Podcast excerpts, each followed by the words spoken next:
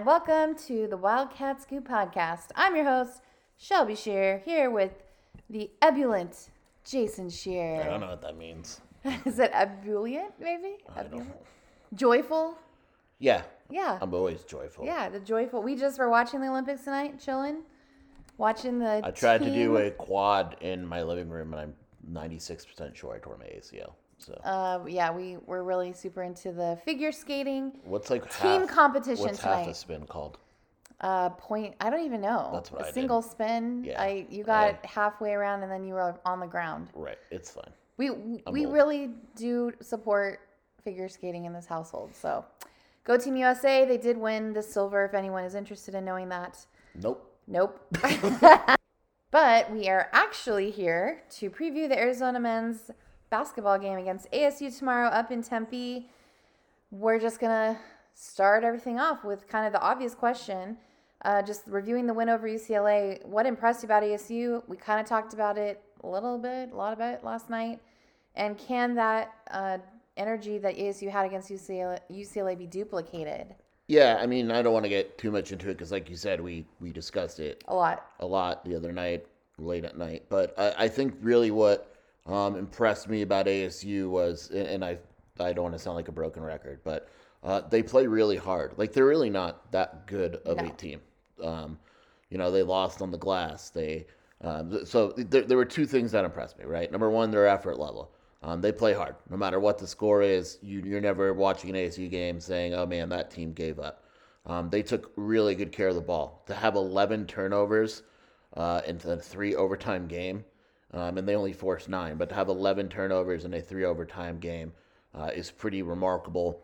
Um, you know, and, and really, you know, it, it, it comes down to uh, can it be duplicated? I don't know. Uh, you know, I really, I mean, it's it's It was a it's- late night game. Right. It's tough to duplicate it. It's not like, in my opinion, they had a magic recipe. Like, it wasn't like, oh, they changed this or that. Jalen Graham played maybe the best game I've ever seen him play. Um, and so you wonder if it can be duplicated. It's not going to be easy. It's not like they came out in some, you know, 3 2 defense they never play or ran some offensive sets they don't play. They just kind of beat UCLA and, and deserve a lot of credit for it. In the first meeting between ASU and U of A, Arizona struggled at times. What did ASU do well in that game? that was one of those games where uh, ASU just slowed the game down as much as possible and, and tried to uh, limit possessions and really make Arizona guard and really make Arizona work on offense. Um, and Arizona shot poorly. Now, Arizona won a game in which it shot 32% from the field and 3 of 23 from 3 right? But it dominated the free throw line. And so what they did is they tried to make um, Arizona's jump shooting as difficult as possible and kind of go to in, into that jump shooting. You know, Ben was five of sixteen, and um, they're they're a solid defensive team. Uh, you know, they weren't going to beat Arizona on the glass, but they had 15 offensive boards, which was impressive. Um, but the thing is, you know, it, the, the main reason was just the shooting. Like, had Arizona made, you know, even eight of 23 threes, like Yeah, it's it's a it's a blowout, issue, right? yeah. And so you know, and, and you got to credit ASU. I thought ASU's defense was good, um, and again they slowed the ball down um, as much as possible, and and that's kind of what I expect them to do as well. Um, but honestly, what, you know, I, I watched that game again the other night, uh, and a lot of it was just Arizona kind of didn't play very well. Um, and, and ASU did a nice job with DJ Horne getting him open in space in the first half, and then Arizona kind of shut it down. And ASU only had 24 points. I mean, they only finished with 56 points. So when a team finishes with 56 points, it's hard to say, oh, what did they do well? It, I mean, they only shot 32%. I guess what they did well was they they offensive rebounded pretty well. Um, and again, they they play hard. And they capitalized on Arizona's mistakes. Right. And then that's what you got to do if you want to even get close. So, what individual matchup um, in this game intrigues you the most? Uh, you know, there's a few, I, I'm a big DJ Horne guy, as you could tell when I was watching the game the other night. I said, give give the ball to DJ Horne and get out of the way. Uh, he can really, really shoot it.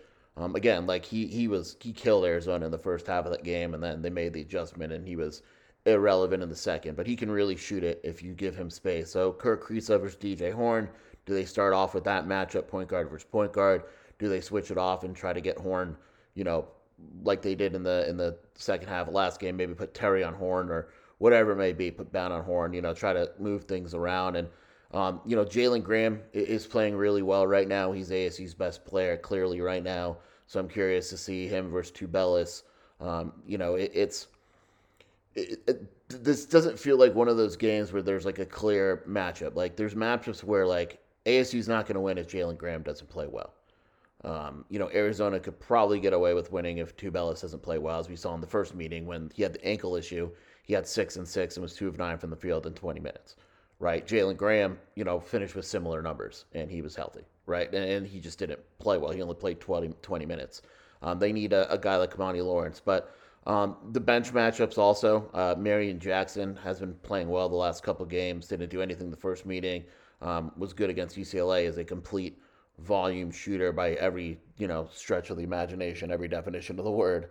Um, so I don't know if there's like an individual matchup. I guess Dalen Terry versus Kimani Lawrence is intriguing. What they do with him. Do they have him guard Kimani? Do they have him guard, guard Horne? My guess is they have him guard uh, Kimani Lawrence and kind of go from there. And, and that's where the intrigue is. I'm always intrigued. I feel like I pick Dalen Terry's matchup every game because I love watching him defend and kind of take out the other team's best player.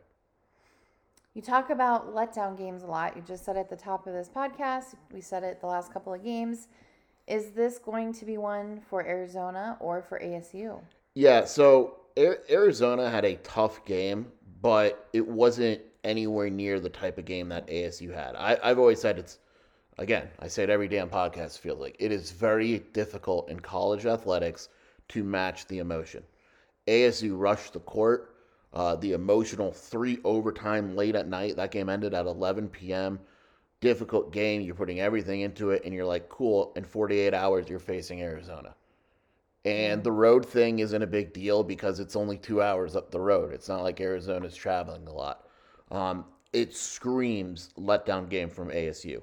Not in the sense that ASU is like, oh, you know, we're overlooking. And again, like Arizona's heavily favored, so letdown may not be the right word, but it just strikes me as a difficult game for ASU to match that intensity that they had against UCLA.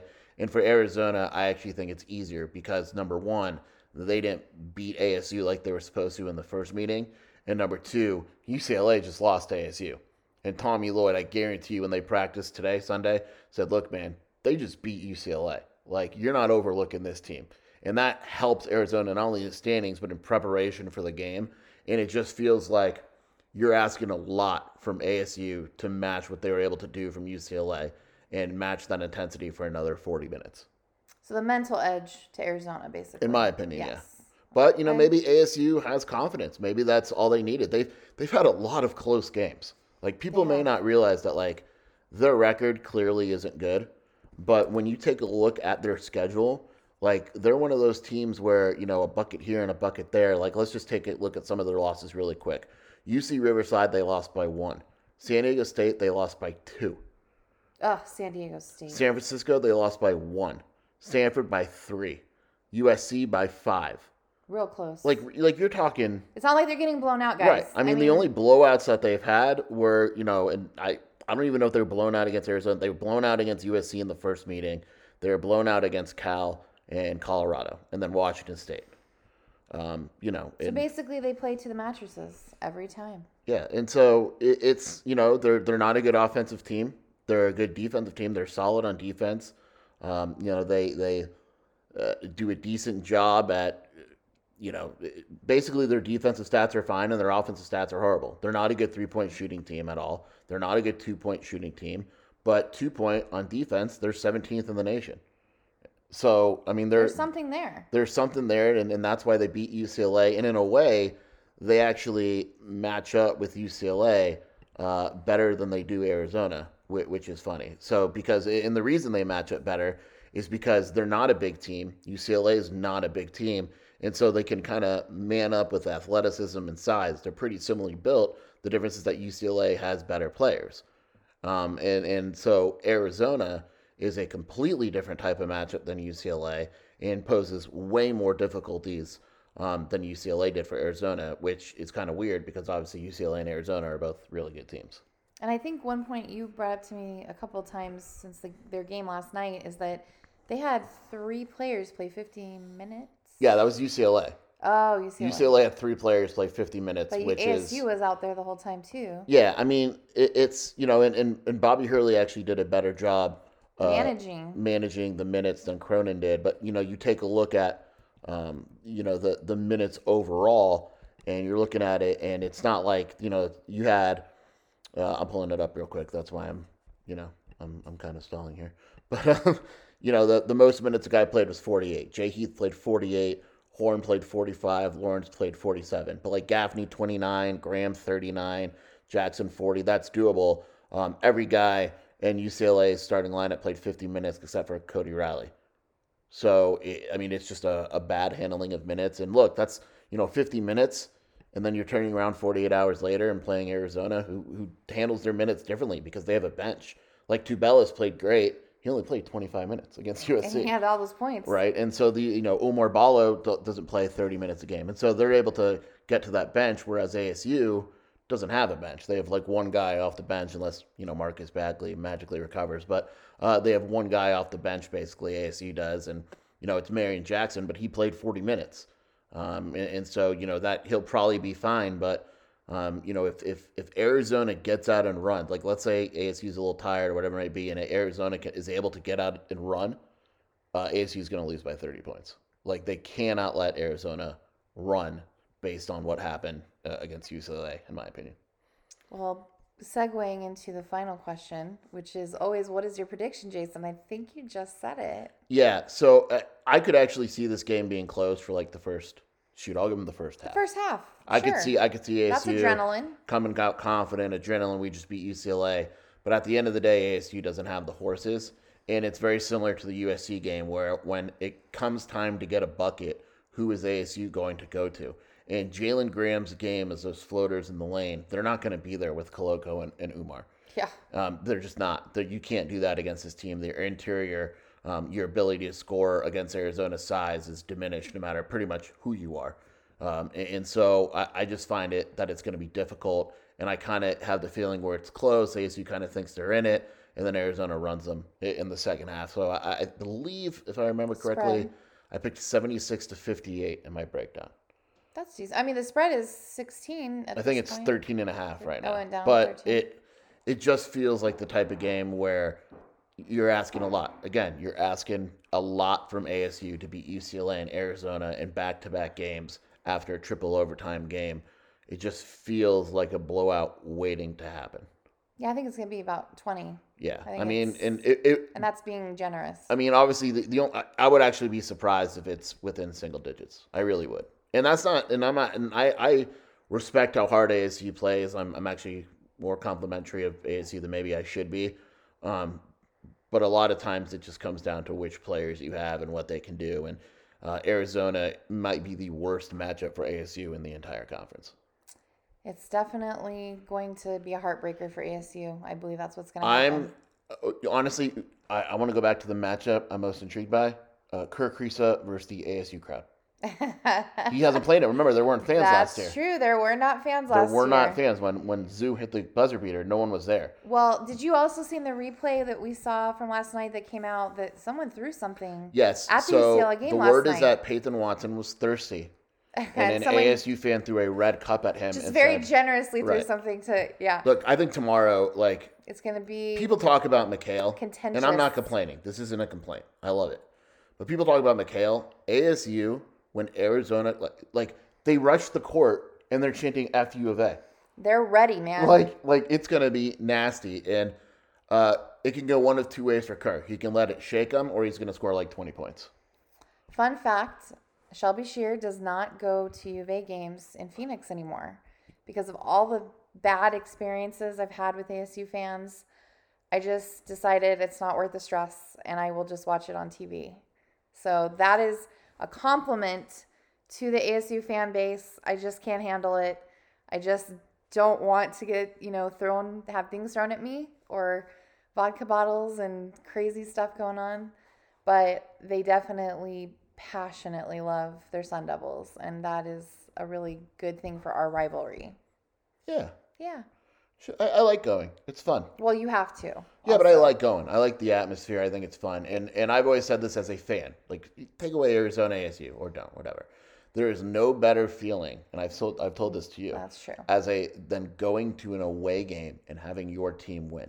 Doesn't matter who it is. Like if you're Arizona and going to ASU and they win, it is the best feeling. If Arizona goes to freaking Washington, it is an awesome feeling. It's just a really fun feeling as a fan to follow your team on a road game and have them win as long as you're uh, obnoxious and uh, and putting your life in danger. Like I won't let Shelby go to NFL games. I'm He afraid. won't. I'm afraid. I really want to go to a Cardinals game. Someone give me tickets. I'm afraid she'll get killed. Yeah, he he thinks I'm gonna get in trouble. You Maybe will. I will. I just You I don't talk a have a filter, and I have to rep my team. Well. and I, you know, don't care how big you are. I'll get in your face. Okay, here we go. Anyway, we won't go into that story. Very tough people with our chihuahuas. and- Yeah, we have two chihuahuas. We're really scary people. So, But um, yay, go Juve! And we did figure out the other, um, you know, hashtag that Ju- Juve Sports is using for the basketball teams. The women use "Made for It." We were talking about it last night. We couldn't remember "Made for It." Run with us. Bear down. is your presence in tomorrow night's podcast TBD? No, man, I'm gonna be up. Because I'm not going to be home until like 1 a.m. I mean, I might be asleep and then I might be up to be in the podcast. I respect your grit. My dedication, your grit, Dedication. true grit. grit. Thank you. No, That's my dedication to all of our U of A listeners. to the people. Yes. By the way, last time I want to shout out Jalen Graham for uh, eating Chipotle before the UCLA game. I saw he ate Chipotle and he wasn't going to play until he made himself throw up in his shower before the game. And I just want to say, Jalen Graham, we've all been there. Except me because I don't eat When you eat Chipotle, it's coming out one way or another. You know I- what I'm I- saying? that's why I don't eat Chipotle. All right. Bear down, everyone. Bear down. Outro, Jason. What is your ideal order at Chipotle? Toilet paper and salmonella. Ew, Jason, that's not real. No, uh, I don't really, you know, carne asada. That's it. Yeah, a little burrito action. Whatever happened to Qdoba? That place was bomb. That was really good.